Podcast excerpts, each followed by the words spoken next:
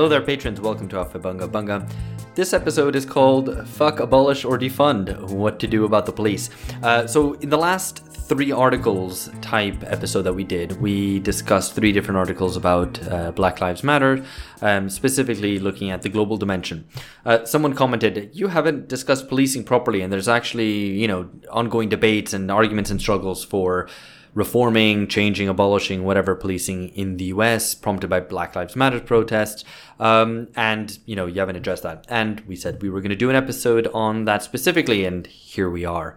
Uh, so it's myself, Alex, Phil, and George uh, discussing policing. We're going to talk about um, maybe policing in general, specifically uh, what's going on in the US, and taking up some of the arguments that have been made there, um, some of the counter arguments.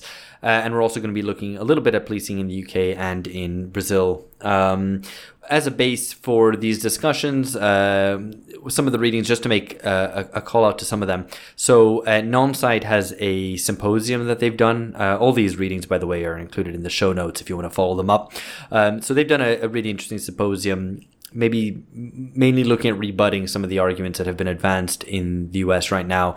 Uh, as well as a series that Verso Books uh, blog is doing, uh, looking at policing in, in, different places, trying to provide global perspectives on policing. Um, I contributed the first article on that um, about Brazil specifically. Uh, there's also ones about Kenya and about France uh, produced so far, and there's more to come, um, which will be put out uh, after we've recorded this. We're recording this on Wednesday, the 22nd of July, and you're hearing this sometime as of uh, Thursday, the 28th of July sorry, I should say uh, Tuesday, uh, the 28th of July. Um, so the question of policing obviously was prompted uh, most recently by uh, the murder of George Floyd at the hands of uh, Minnesota police uh, and the ensuing protests and riots. But there's other issues as well. I mean, and if you want to look at it globally, um, you know, you have in had in France the the CRS, the the kind of riot cops there, their repression of the Gilets jaunes, the repression in in Hong Kong, and the new law implemented there, effectively giving the Chinese state authority over over Hong Kong. Um, you know, Bolsonaro here and the and the rise of uh, the forces of repression um, to play an even greater role in the state now in, in Brazil, um, and various other cases. But um, as we said in the article, in the discussion about three articles, um, as I've argued separately, uh, there's no real sense in looking at policing, I think, in, in a global sense. I mean, you have to look at each specific uh, national case um, because those that's the way those things are structured. Um, and for all that, maybe, you know, they've seen discussions about looking at the way the U.S. police has imported uh, Israeli tactics and things like that. And while there might be some um, cross sedimentation of, of kind of policing tactics and some different states learning from each other on how to repress their citizens, um, ultimately these things are structured at a, at a, national level, and that's therefore how they should be discussed. So uh, to get started, let's talk about uh, the U.S. Um, so the big slogans there, as all listeners will no doubt know, have been to defund the police or even abolish the police. Um, so maybe just first of all, uh, should we just discuss our first impressions of what these slogans and their proposals seem to indicate? Yeah, I'm a bit, I guess, initially skeptical of any um, claim like, uh, you know, abolish this or abolish that, which isn't sort of class society. But no, I mean, I guess the this it's, it's sort of a bit of a short circuit, isn't it?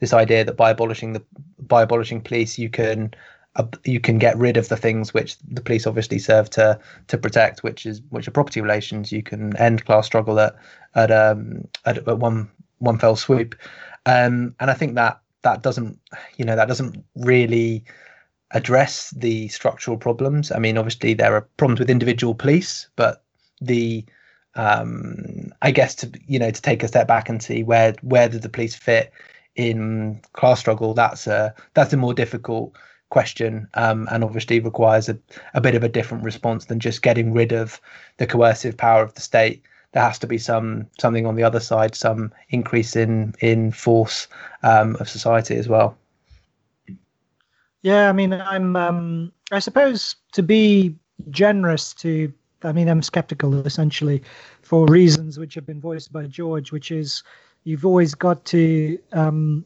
thread the slogan through a particular context. Um, and I suppose it reminds me a bit of the slogan of abolish borders or open borders um, during the Syrian refugee crisis a few years back here in Europe. and what seemed initially as an extraordinarily um, seemed an, kind of an extraordinarily radical sentiment of um, pointing towards a kind of a world of people being free to move without passports and border guards and barbed wire fences and all the rest of the you know kind of accumulated detritus of uh, of borders and police. Um, its actual content was humanitarian. It was kind of a, a desire for an empathic um, an empathic uh, ideal of uplifting suffering humanity rather than focused on any kind of political transformation of the status quo. And I think similarly with these kinds of, um, despite the kind of the sheen of radicalism with abolish the police or defund the police, in the contemporary context where you have uh, such little organization on the part of uh, civil society and obviously most importantly on the part of labor and on the part of the working class, then inevitably in that context, um, these radical slogans will mean the empowerment of other state agencies. It'll mean, you know, maybe more social workers rather than cops. Uh, the most immediate kind of um, context would also be, I think, probably greater criminality in particular areas where um, people suffer the most as well. Um, so it's kind of, and not to mention the fact that it's never kind of talked about in the same kind of uh, discussion with gun control. So this, the same, so many of the same people who are, you know, the New Yorker, the New York Times, and kind of um, very centrist liberals, kind of demanding that the police be defunded or on the radical fringes of those arguments uh, abolish the police will be the same people who say that um, uh, you know kind of gun control should be stepped up, that the Second Amendment should be scrapped, um, and that don't trust actually society to organize itself independently of state power. So it's a, I mean it's an interesting contrast. The superficial radicalism, um, which seems so sweeping and impressive, um, actually in the contemporary context speaks to I think much more retrograde tendencies. Absolutely. I mean, I think the, the question of abolishing the police is more easily dealt with, um, more easily dismissed as an idea for the reasons that you say. I mean, and, and George as well, that uh, the police is, is fundamental to um, the state's monopoly on violence, and the state is is essential to capitalism. So, trying to just simply get rid of the, what is one of the state's fundamental uh, roles and functions and purposes um, is completely completely utopian. Um, so, I, there's that, and I think the also that it's a product of defeat and demoralization. So although its radicalism suggests a great kind of self confidence, um, it actually comes out of failure to reform the police, and I think that's where that that kind of um, radical rhetoric ends up coming from as well. I mean, from the part of activists, not from those who uh, sometimes act as mouthpieces for it. You know, for, for example, kind of centrist media that Phil mentioned, but from activists who felt that hang on, we've tried to reform the police, we've tried to you know do, use peaceful means. We've tried to do whatever um, we can to try to ameliorate the situation and it hasn't helped. Therefore we need to like abolish the police because the police is never going to be on our side. Yes I'm you're not, right. The police is never going to be on your side but simply abolishing the police without ablo- abolishing class society um, is a complete is, is really properly utopian um, and i think the, I, I agree it's utopian. I guess I would just qualify what you just said about the. I don't think it can It doesn't seem to me to be born of radicalism, which is born of frustrated efforts at reform, because it doesn't seem to me that um, there have been meaningful efforts at reform. They've been in the U.S. at least. They've been systematically stymied by um, both you know both major parties and if um so no no i don't I, but i mean see... i mean sorry i mean very much grassroots activism i don't i don't mean that there's been attempts um, at the level of the state. What I was going to say was, it seems to me it's more um, uh, pleading by a particular kind of caste or group.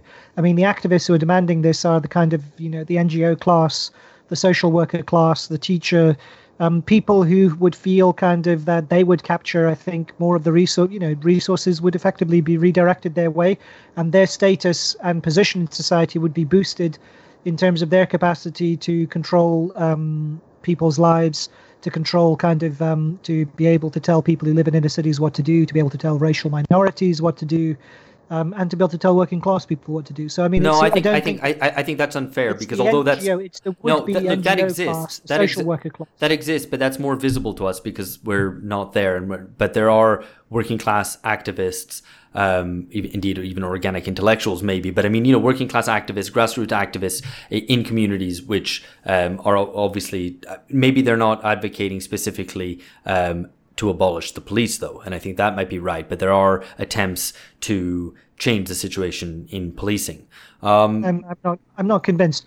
And all of this always has to be stacked up against, obviously, you know, um, what data shows of people's attitudes, which obviously is overwhelmingly um, hostile to the idea of abolishing. Oh, of course, of course. But that, but that's anyway. So leaving aside the question of abolishing anyway, because as we've said, um, it's completely utopian um, and not in any good sense of the word.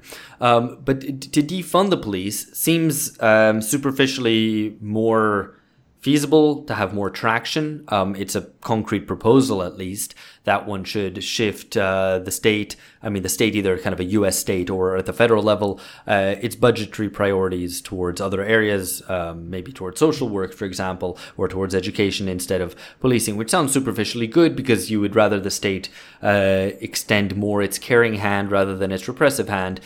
But, but, um, I think one of the initial arguments against this, and I think this is one that is made in one of in the non-site symposium by uh, Dustin Guastella, um, which points out that actually defunding the police that that police departments, local police departments, which are the least funded, which face the most austerity, are in many ways the most violent.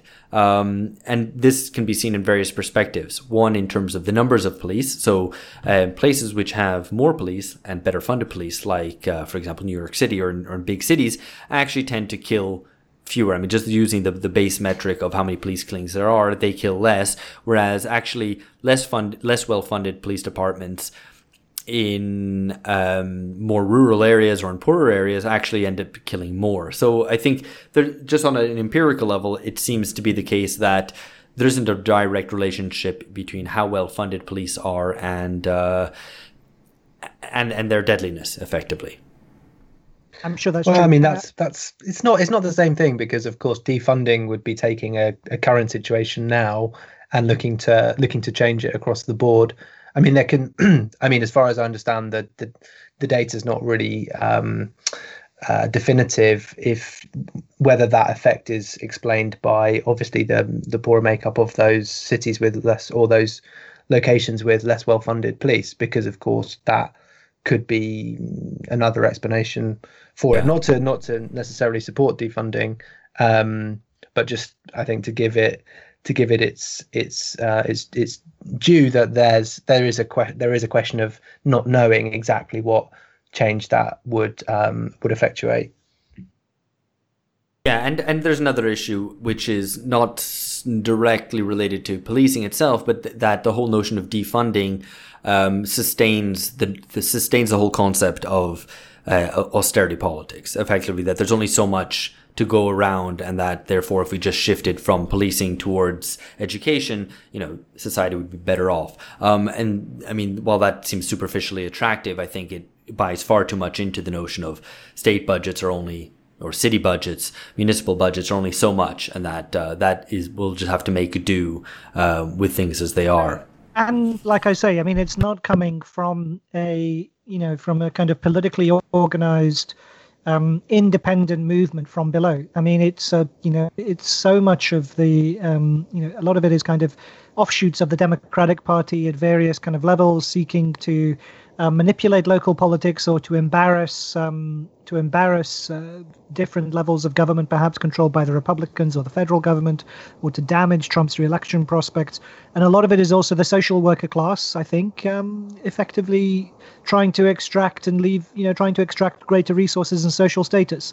It is not the outcome of an organized um, social movement, independent of the existing kind of establishment elite, beating back state power. That doesn't seem to me to be the essential dynamic at work. Um, and so that always has to be borne in mind. And, uh, you know, the so uh, kind of uh, uh, redirecting resources into other forms of social control through state power doesn't seem to me to resolve the underlying question. Yeah, and that comes through in the nature, I guess, to a certain extent of of the demand defund. It's it is a kind of a technical solution to a political problem. It's looking at police in terms of you know how much you're going to buy. You're going to spend more. You're going to spend less. You'll get kind of better or worse quality of, of intervention. Um, but of course, that's not the way that you know policing taken as a whole in society works there's of course a function that it has to play which is protection of specific property rights and that's you know that's not going to be that's not going to be affected by having more or less um, money thrown at, at police and in fact there could be a whole load of unintended consequences if if the, the money is less i guess the the key question in always in this kind of context is what's what's being proposed uh, if if if abolish is the negative side of the proposal, what's the positive side? And I think Phil seems fairly convinced that this is a move on the part of um, uh, the clerisy to increase their social standing. So instead of uh, you know abolish the police wonderful, and educate the masses, phrase clerisy. Um, yeah, and and you know there might be something in that. Um, I I you know can't couldn't say for sure, but I guess the question is where's the where are the people calling to arm the masses I, I, think if somebody said defund the police and give all of their equipment to um, to civil society notwithstanding the low level of organization of civil society i think i would that would be an interesting um, a more interesting yeah way to, to, to pursue things. No, I mean, or at least you would take their claims more seriously if they were willing to arm themselves and form community policing groups uh, in the in the stead of, of organized police forces. Um, but what, as many people have pointed out, what is likely to happen is that you'll end up with private security forces, maybe even militias, uh, filling the void where where the police were. And I mean, ultimately, the, the problem with these discussions of policing is that I, there's on one level the political uh, elements which um, Phil was just pointing to in terms of the confrontation with the state. Um, but there's also a lot of kind of minutiae of how policing is actually structured um, and works, and the blunt instrument of we're going to take your toys away, effectively, we're going to cut your budgets, doesn't actually deal with a lot of that. Um, you know, right now, I think there was a bill passed in Congress, and I think it's most likely to fall in the Senate, if I'm not mistaken, um, but which is a bill uh, kind of reforming how force is used and, and banning things like chokeholds, as well as trying to target racial bias, which I am much more skeptical about its ability to do so. But you know, there think measures like trying to you know banning chokeholds and guaranteeing more accountability for for police who overstep the lines. That seems like a worthwhile reform. But once again, you need the kind of social force to actually make that a reality. Um, you need to be able to bring that to bear. Um, and I think you know, if it when if it, if it remains purely at the level of of rhetoric, I mean, just because a, bill, a law is passed doesn't mean that it actually has real purchase at the at the kind of granular level. Yeah. No, I think so. Your your point about um, private police forces, that's actually the main thing that I'd meant to say when I when I made my previous point and just completely forgot to to say it, which is that in the in the condition of of like really radically defunded police, there is potentially a big gap there for the increased hypertrophy, if you will, of um, private privatization of more or less legitimate violence. I mean, it's it's. I remember reading it was a few years ago the the the point at which there were more private security guards um, than police in in the UK, and this is the case in in so many countries, and including the US, which we're, which we're talking about here. And it's a, it's a massive industry, and I think this is, you know, there's it's not like if you take the police force away, you take force away.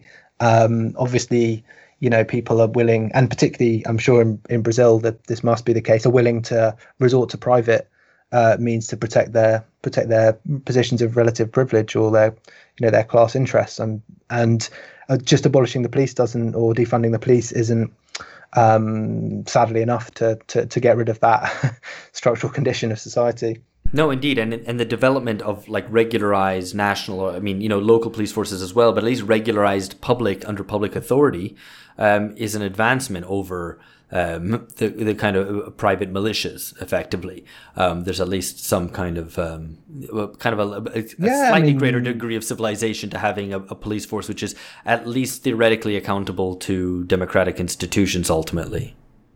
Well, so it so it proved historically, at least, the movement from, you know, to, to the the police force in the Metropolitan Police Force, first kind of modern police force, which came out of an earlier organisation, the uh, Bow Street Runners.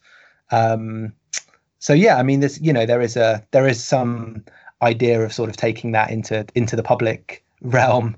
Um, obviously, whether those early ideals have been have been corrupted or lived um, out more more fully is a you know is a is a separate question. But there certainly came a point, at least in British capitalism, where it was decided that we there it was a good idea to have a a, a public funding um, of of the police.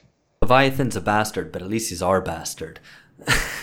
that no, that's not exactly yeah, what you're made, saying. yeah, it's made up of all our of all our little little bodies and uh, the, the the illustration. Was piece of uh, of Hobbes. Yeah, sorry. Um, so uh, actually, I, I, think I was meant to make the shout out earlier, and I haven't done. But um, some of what we're discussing here uh, was discussed maybe at a, at a, kind of more theoretical level, at a higher level of abstraction in the Reading Club, which came out at the end of last week, um, for when you're hearing this, uh, where we discussed uh, war technology and the growth of the state. So uh, you should check that out. That's for um, patrons. I'm, I'm, i feel like I'm now I'm upselling you. I'm sorry, um, but anyway, uh, you can check out the reading club if you're interested, which deals uh, with some of these issues, um, as I said, in a little bit more of an abstract fashion. Um, but going back to policing and specifically policing in the U.S., um, some of the I guess, counter arguments to abolishing or defunding the police um, that were made in the Nonsite symposium deal with the geography and, and the kind of specific nature of the deadliness of police forces in the US and how it intersects with the racial question. Um, so, I mean, I, did you guys have a chance to read this? I think the, the most, uh, the one which deals with it more specifically is one by Christian Parenti um, on the geography of police killings. Um, so but maybe just to give a, a précis of, of what it is. I mean, basically, and and this is something which was also mentioned and discussed by Adolph Reed in a separate article on that on, on that site, and by uh, Cedric Johnson, which we discussed in the last three articles, which is basically, I mean, about the coincidence of of, of class and, and race, and specifically, um, you know. It's probably more true to say that please kill poor people than it is to say please kill black people. Um, obviously black people are overrepresented in the national figures. Um, but that varies quite a lot by geography. And, and the, the point that Christian Parenti makes is that actually, uh, it's actually in the north where um, police kill black people um, to greater degrees in, in relation to their the black people's share of the population. Um, so effectively, it's more racialized in the north, whereas in in the deep south, um, there's a lot of people who are killed who are white. And actually, uh, although maybe black people might be slightly overrepresented in police killings, um, it, it's actually the fact that there are a lot of poor whites in um, in the South that uh, that that determine the kind of racial profile of of, of police killings.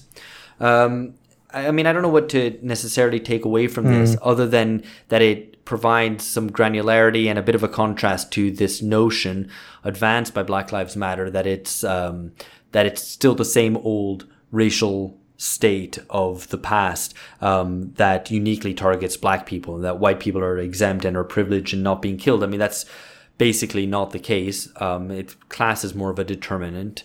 Um, and that it varies ge- geographically. So uh, policing is much is more racialized in the north than it is in the south, which is a really counterintuitive um, idea because uh, the South is seen as the the home of the home of racism, which is a terrible phrase. But anyway, mm. yeah, no, it's it's there's some quite striking stats in in in that specific piece. Only seven percent of Massachusetts residents are black, yet they constitute thirty five percent of people killed by by cops, and I guess that's that's it, it makes complete sense when when it's unpacked like that but it's not perhaps the, the picture that you you get of the you know the the, the southern um, of it being a kind of expression of racism at the at the kind of federal or regional um, level. So no, I thought it was a it was a useful, um, yeah, and quite thought provoking piece. Um, I guess you know just another bit of context. It's quite, I guess, striking from a from a British point of view just to see the raw the raw numbers. Um, and I think even when and when when we get to talk about Brazil, um, just of the number of people killed by by police in both you know both uh, the US and and Brazil. Um, that you're sort of able to to make this to, to create these social facts from this because the numbers are, uh, are, are high. Not that there's not as zero in the UK, of course, but much higher in in the comparator countries.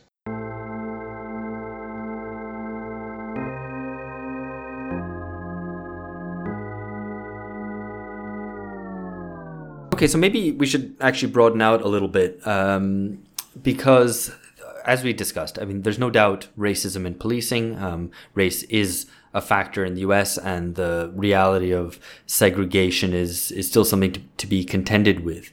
Um, but you know, as we've just been discussing, the picture is more complicated than that, which is presented by um, well, you know, by Black Lives Matter um, and a lot of their uh, liberal spokespeople and and and and, and um, amplifiers in the media. Um, you know, all, all with the aim of evading, I think, the, the, the question of class, um, and fundamentally the question of what is police violence really about? Why does it happen? And maybe we can discuss this a little bit. Um, what is at root of police violence? I mean, how do we interpret why the police um, why the police kills people and why it, why it, why it brutalizes people and why it, it um, treat citizens in the repressive manner it does in the US. Yeah, and I think I mean you know the default view, I suppose, uh, on the radical left, on which is you know kind of the liberal left, effectively, given the state of the left at the moment, is that it's a legacy of um, of slavery. It's a legacy of the plantation. It's a legacy of all of those things, and it collapses the whole history of um, the development of the police as part of um, urban industrialism into um, one particular moment of um, of U.S. kind of history, and in so doing, it doesn't actually acknowledge um, the reality of social control and state power in contemporary in contemporary U.S. society at all. I mean, it's something we've talked about before. Um, so, you know, the root of policing violence has to be if you have to if you if you're going to properly account for it, you have to locate it in the current moment, I think. So, what is it about contemporary society, about the structures of contemporary society, politics, and the economy that lead to such a viciously punitive and carceral state in the US?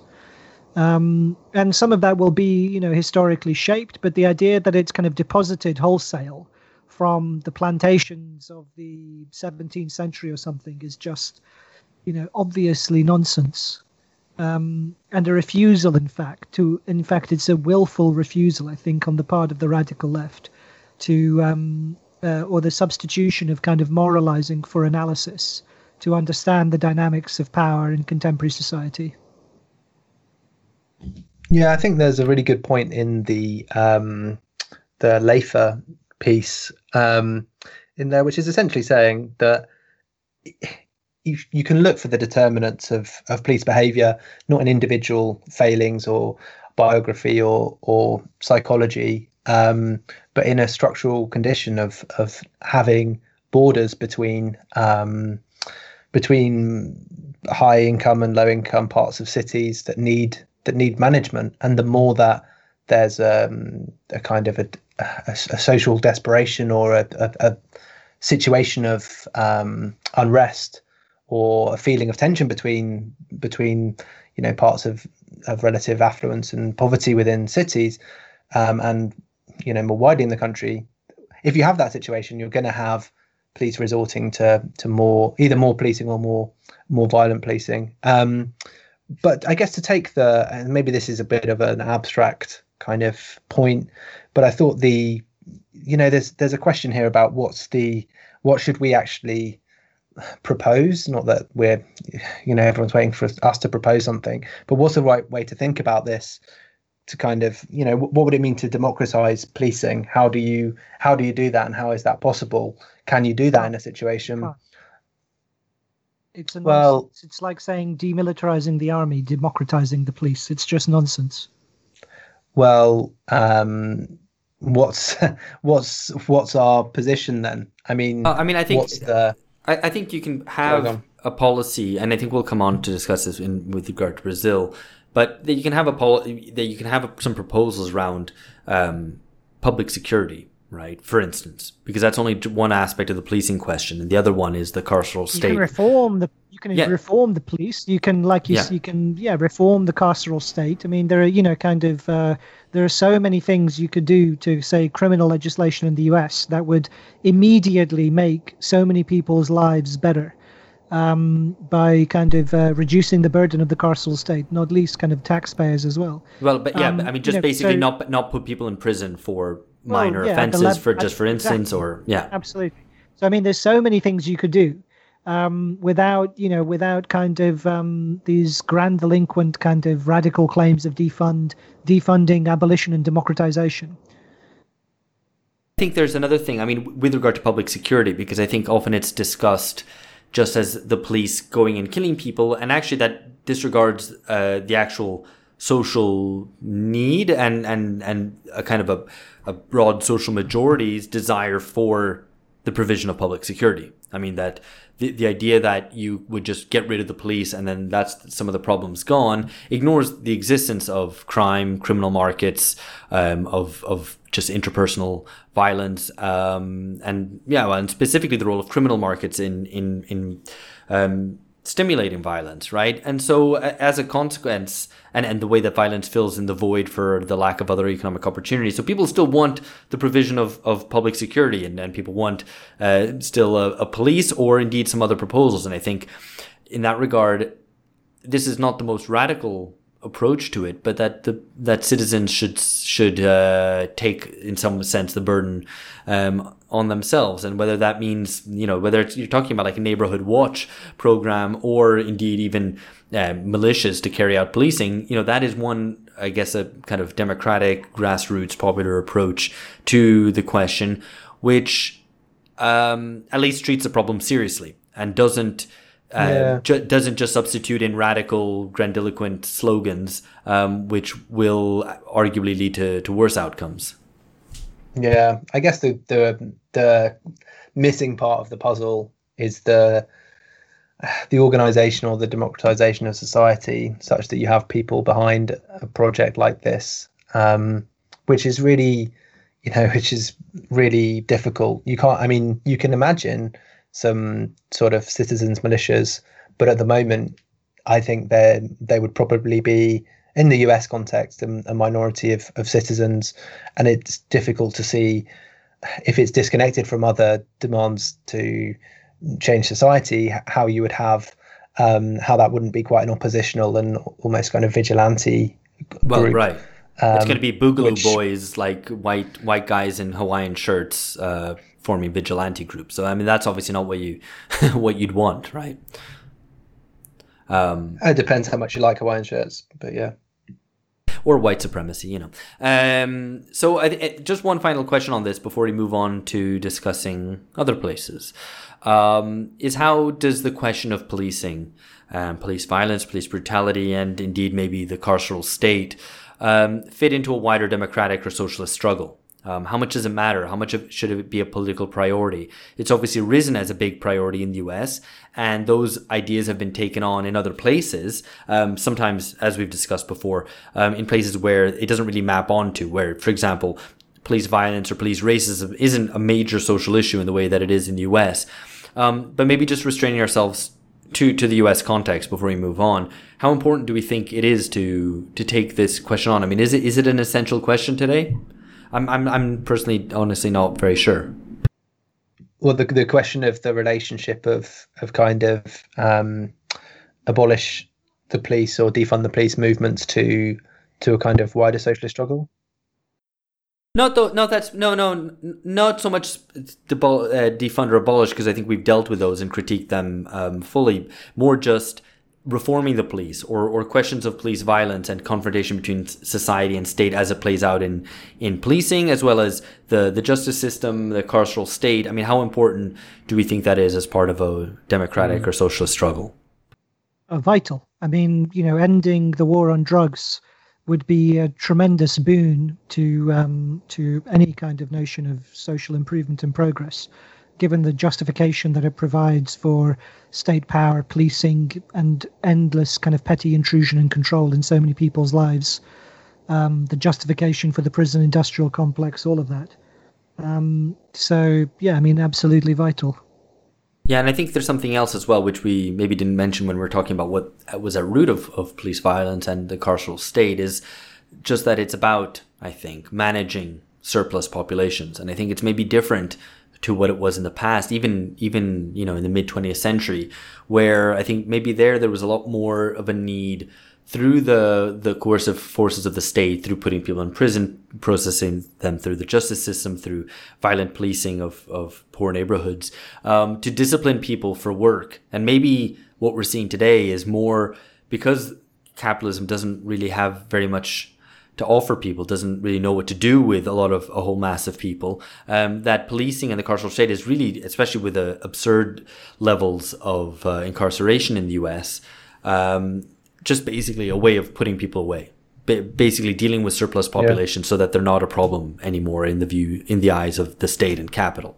Um, and I think that discussion is maybe, is, I mean, it's a, it's a radical, it's maybe a point that is often made uh, in radical Marxist circles, but it maybe doesn't have, doesn't inform the wider debate. Yeah, no, I think at, at, at the same time, any, any of these um, struggles need to be connected, obviously, to, to others taking the police as any social issue in isolation um, is a is is not a not a properly socialist way to to do it. Of course, it's connected to other problems, and particularly, I I think ones of um, in a slightly different direction to what we've been talking about.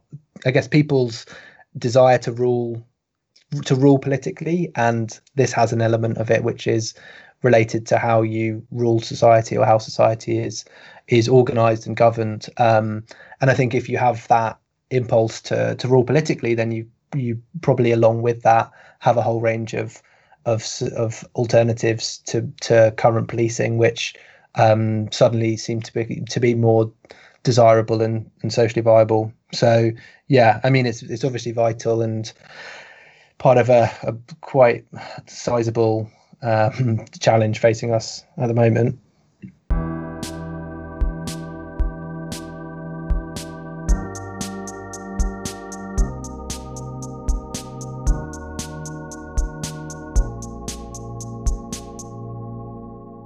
Okay, so maybe we should move on to discussing other places. We're kind of halfway through here.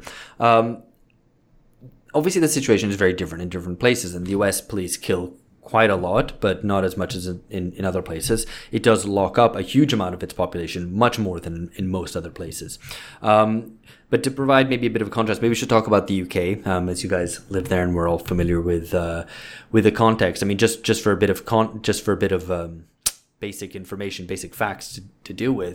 Um, you know, the rate of, uh, of, of police killings in the, U- in the UK, I think it's 0.5 per 10 million people.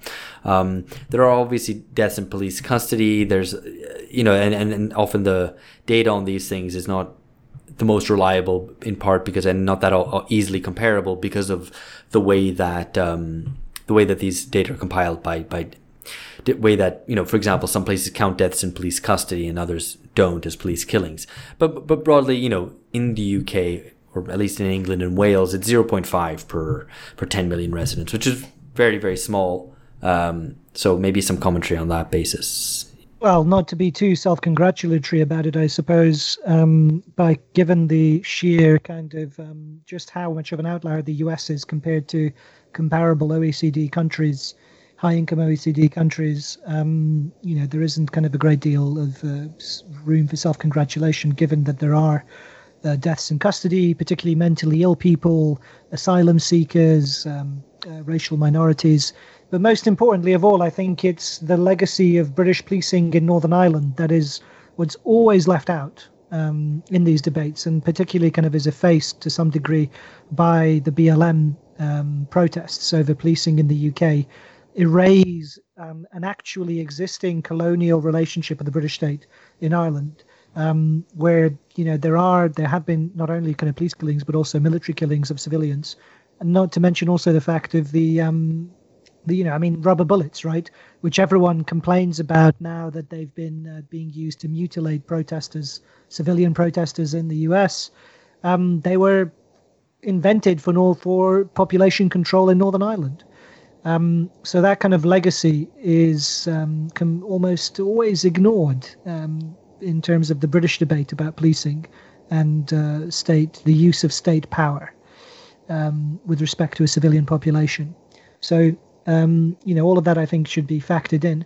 But more, I mean, more recently, what's been most striking, I think, about the debates about the police is um, how far the behavior of the police exhibits the lack of authority of the British state.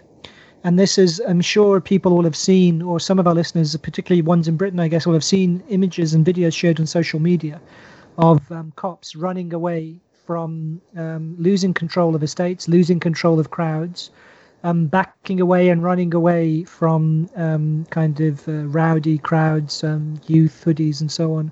And it's really remarkable to see that. I think you would not have seen that. I think um, for you know over the last I don't know 50, 40 years of British policing, and trying to account for the fact that they're unable to um, they're unable to exert the authority of the state seems to me to be something which has to be thought about and confronted directly by those who see themselves as critics of state power.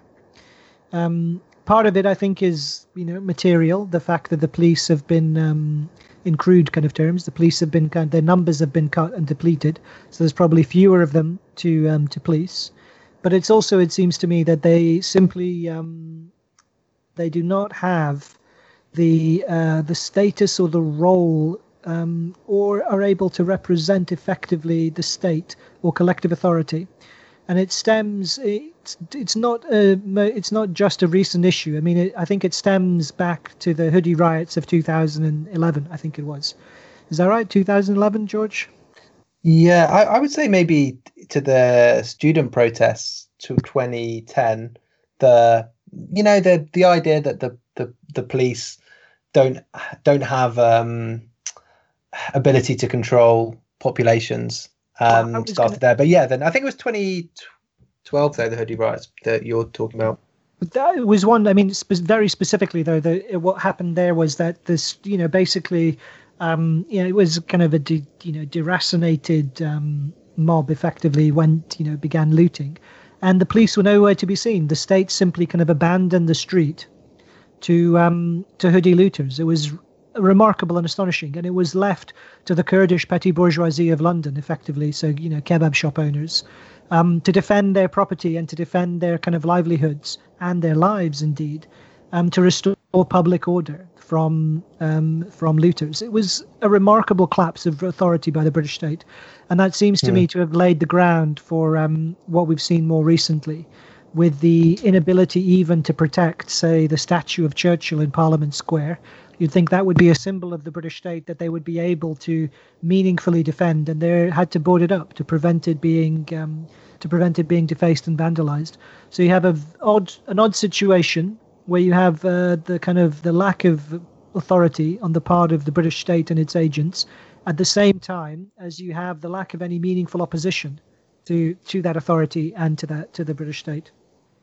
Yeah, no, sorry, you are you were right. It was twenty 11, and there was a an interesting kind of cleanup operation afterwards mm, by, I guess, the on the part of the the the middle classes to kind of sweep up the the damage done, which was was strange coda to that whole um, that whole period. Yeah, not. I mean, I think I think that's that's well put though. The rest of what you what you said, not not too much to to add. I guess it, it means that the the the calls to abolish and, and defund the police in a British context do appear more of a kind of um, as as you put in your your damage um, piece, Alex, a bit a bit more of a kind of an American import um, into the discourse, if you will.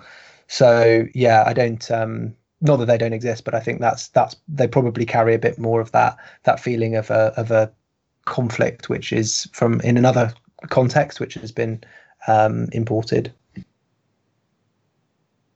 Right, and uh, to move on to another context, uh, we're going to wrap this up by talking about Brazil, and for that, I'm going to pass on to George because uh, George is the most Brazilian amongst us, very clearly. No, um, because Yes. he's gonna because he's gonna ask the questions. That's why. That's a bit artificial. George, ask me questions. Um, but no, I think uh, so. This is talking about your your um, verso piece, which I'm obliged to say was very good. But that's that's easy because it was um, easy for me to say because it was. Yeah. So I guess just maybe just give us a bit of an, an overview of the the structure of policing in Brazil, and particularly the the military police. Um, you know, where where where have they come from, and what do they do? Yeah, so I mean, you know, for all the criticisms that I had about the kind of globalization of wokeness and, and the perception of the questions of race, racism and policing through uh, a, a global angle, um, through that global lens, I, I mean, I do think there are genuine uh, national issues. And I mean, I think. I think most people got that, though some people seem to have misinterpreted my, my original article um, in saying that, well, just shut up. There's no, there's nothing to see here. You know, policing and racism aren't issues. Um, they are issues, and very much so in Brazil. I mean, Brazil, you know, has 60,000 murders per year, officially 6,000 killings by police per year. Um, it's the deadliest police force in the world, and those are only official because there's also disappearances and, and whatnot, which um, aren't counted. Um, and people aren't, and police aren't held to account. Basically, I mean, sometimes they are, you know, um, but but broadly speaking, uh, they're not because a lot of the policings are carried out by the military police, and the military police is Brazil's largest police force. It's a legacy of uh, the military dictatorship. It is very hi- it's hierarchically organized. Uh, the process by which one police becomes a military police officer uh, is is brutal. Um, you're trained to see uh, citizens as the enemy within, um, rather than um, you know fellow citizens to be provided a service. Now, of course, we know that policing, even in the most civilized societies, uh, is not.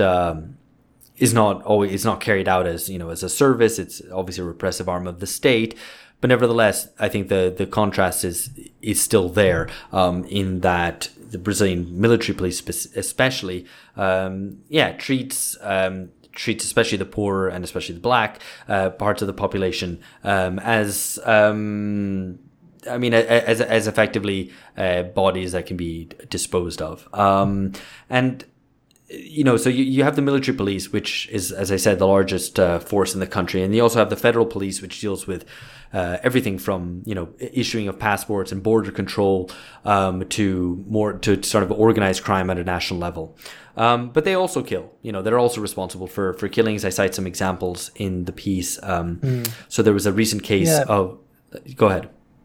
No, no, I was just I was just going to sort of um, ask for a. I guess if there's an illustrative example, not a kind of, you know, um, uh, there are always some some shocking ones, but is there anything that's really, I guess, caught public imagination around like this is what you know, this is what the police really are? Because I guess that's one of the things about the murder of George, George Floyd is that it kind of taught us or, or showed us what, to a certain extent, we already knew, and that's why I think it it resonates so much. Is there anything like that in in Brazil? Yeah, I mean, you know, while in the US there's often cases like George Floyd and there are outrages each time, in Brazil they're so frequent that it's just become kind of background noise in a way. Um, though there never, th- nevertheless, there's always outrages which do attract a little bit more attention.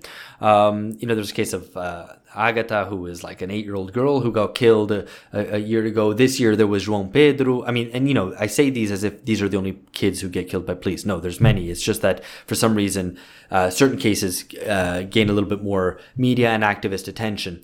Um, you know, so the case which I mentioned in the article about João Pedro, which was in in kind of Greater Rio, where it was actually an operation by the civil and federal police, not the military police, which uh, are known as kind of the most deadly. You can see them as you know heavily armed, almost death squads. Um, the federal and, and civil police were chasing down uh, a, a drug gang, um, entered a property, and uh, there were some boys playing there. And even though they were all laid down on the ground, uh, w- one of them was shot and, and died en route to hospital. Um, they then went and disrupted the crime scene effectively, um, moving his body, trying to um, portray make make it seem as if uh, you know it was that, that there was some resistance on the part of. Uh, of, of the boy who was killed, and you know this is a this is common practice basically that you move you move the body, um, and the force which is meant to be investigating the, the military police is the civil police, um, and the civil police, um, you know, it's a homicide detectives or whatever, um, but they're they're not well seen. I mean, they're not they don't have the esteem that the military police have. So unlike maybe as as you've seen like in U.S. TV or films where the detectives are um, are more respected, and the beat cops are just kind of um, the the mm. kind of thugs who are enforced kind of you know street policing. Uh, in Brazil, it's kind of the opposite. The homicide police aren't kind of very well seen, and their job is there to investigate. Part of their job is to investigate police killings, and of course, no one's really um, held to account.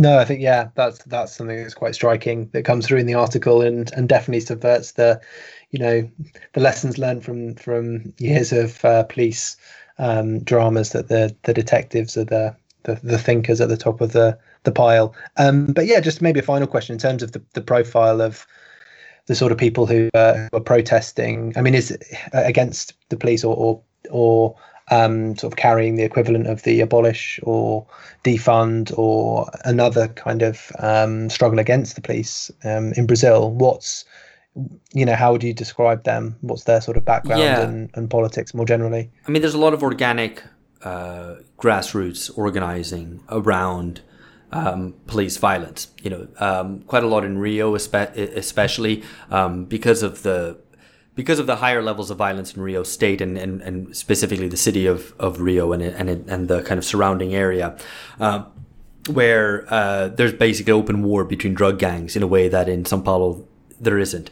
Um, and you know, so there's lots of people. It's basically people getting caught in the crossfire, as well as uh, heavily police repression, and of course, uh, Bolsonaro and Bolsonarismo has uh, aggravated the situation. The number of police killings have has drastically increased in the past year, year or two years.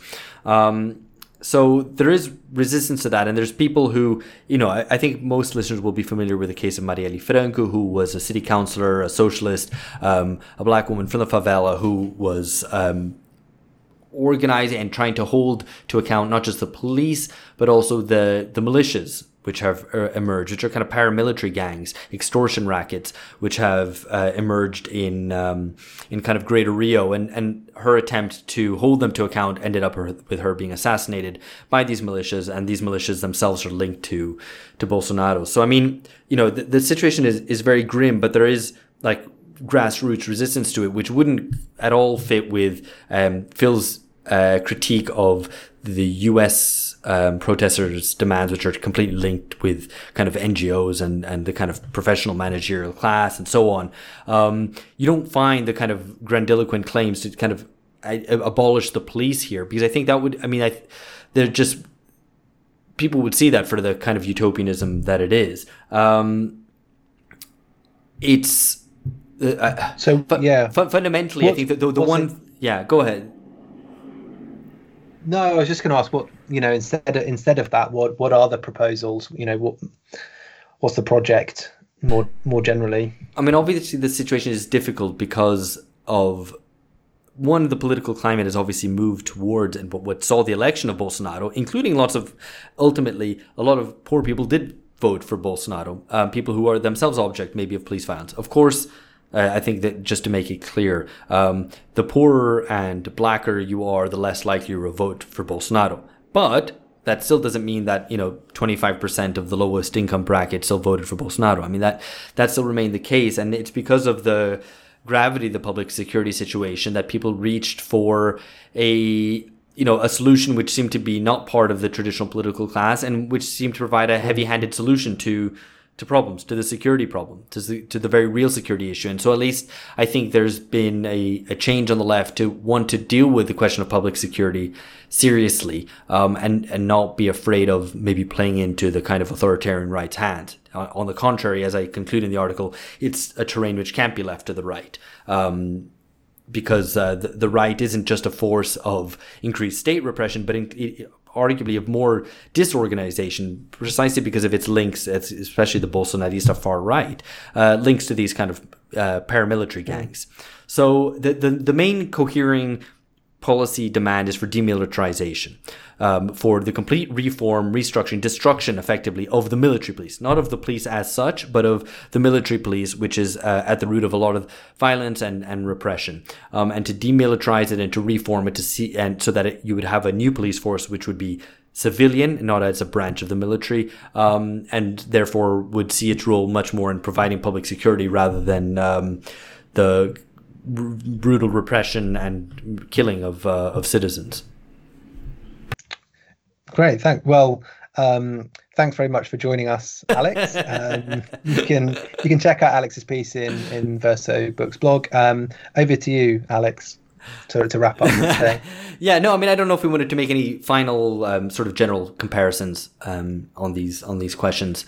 Um, I think just my part, and maybe Phil wants to say something, but just reiterate um, the nation-bound na- nature of these discussions, um, and to kind of look at the question specifically. You know, I mean, I was very critical of kind of woke globalization, but on the other hand, with Brazil, there's a very serious issue of racialized policing here, and the the view of the black population as uh, you know open to be exterminated if if, if needs be.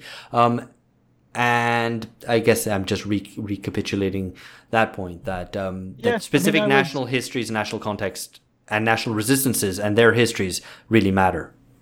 So bring in Phil, but then talk over him. No, oh, sorry, sorry, mate. Go ahead.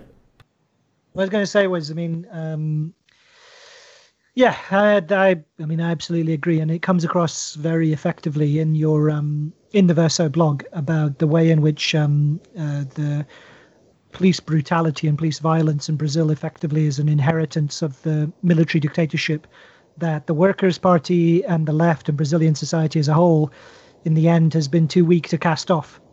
Um, so, and I think so. I mean, to you know, that speaks to a very specific national context.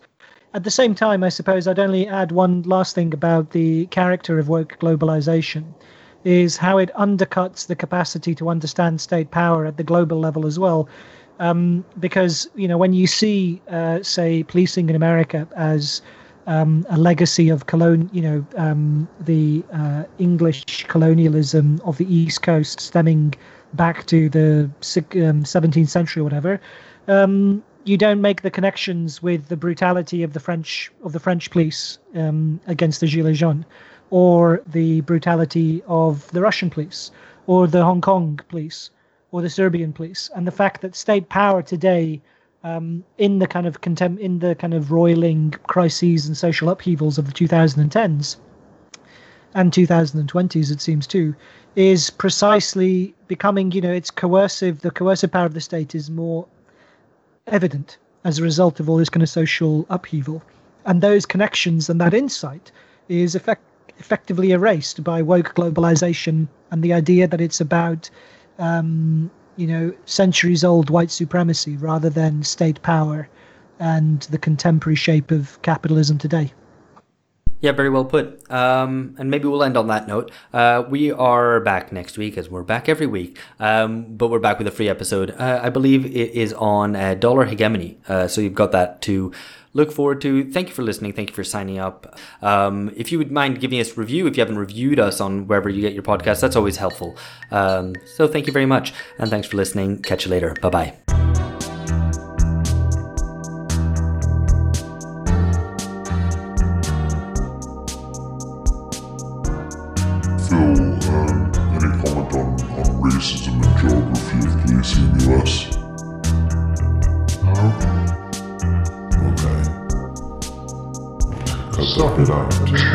I think we co- I think we covered it. Like you have to say something. You can't. You can't just sad boy in the corner.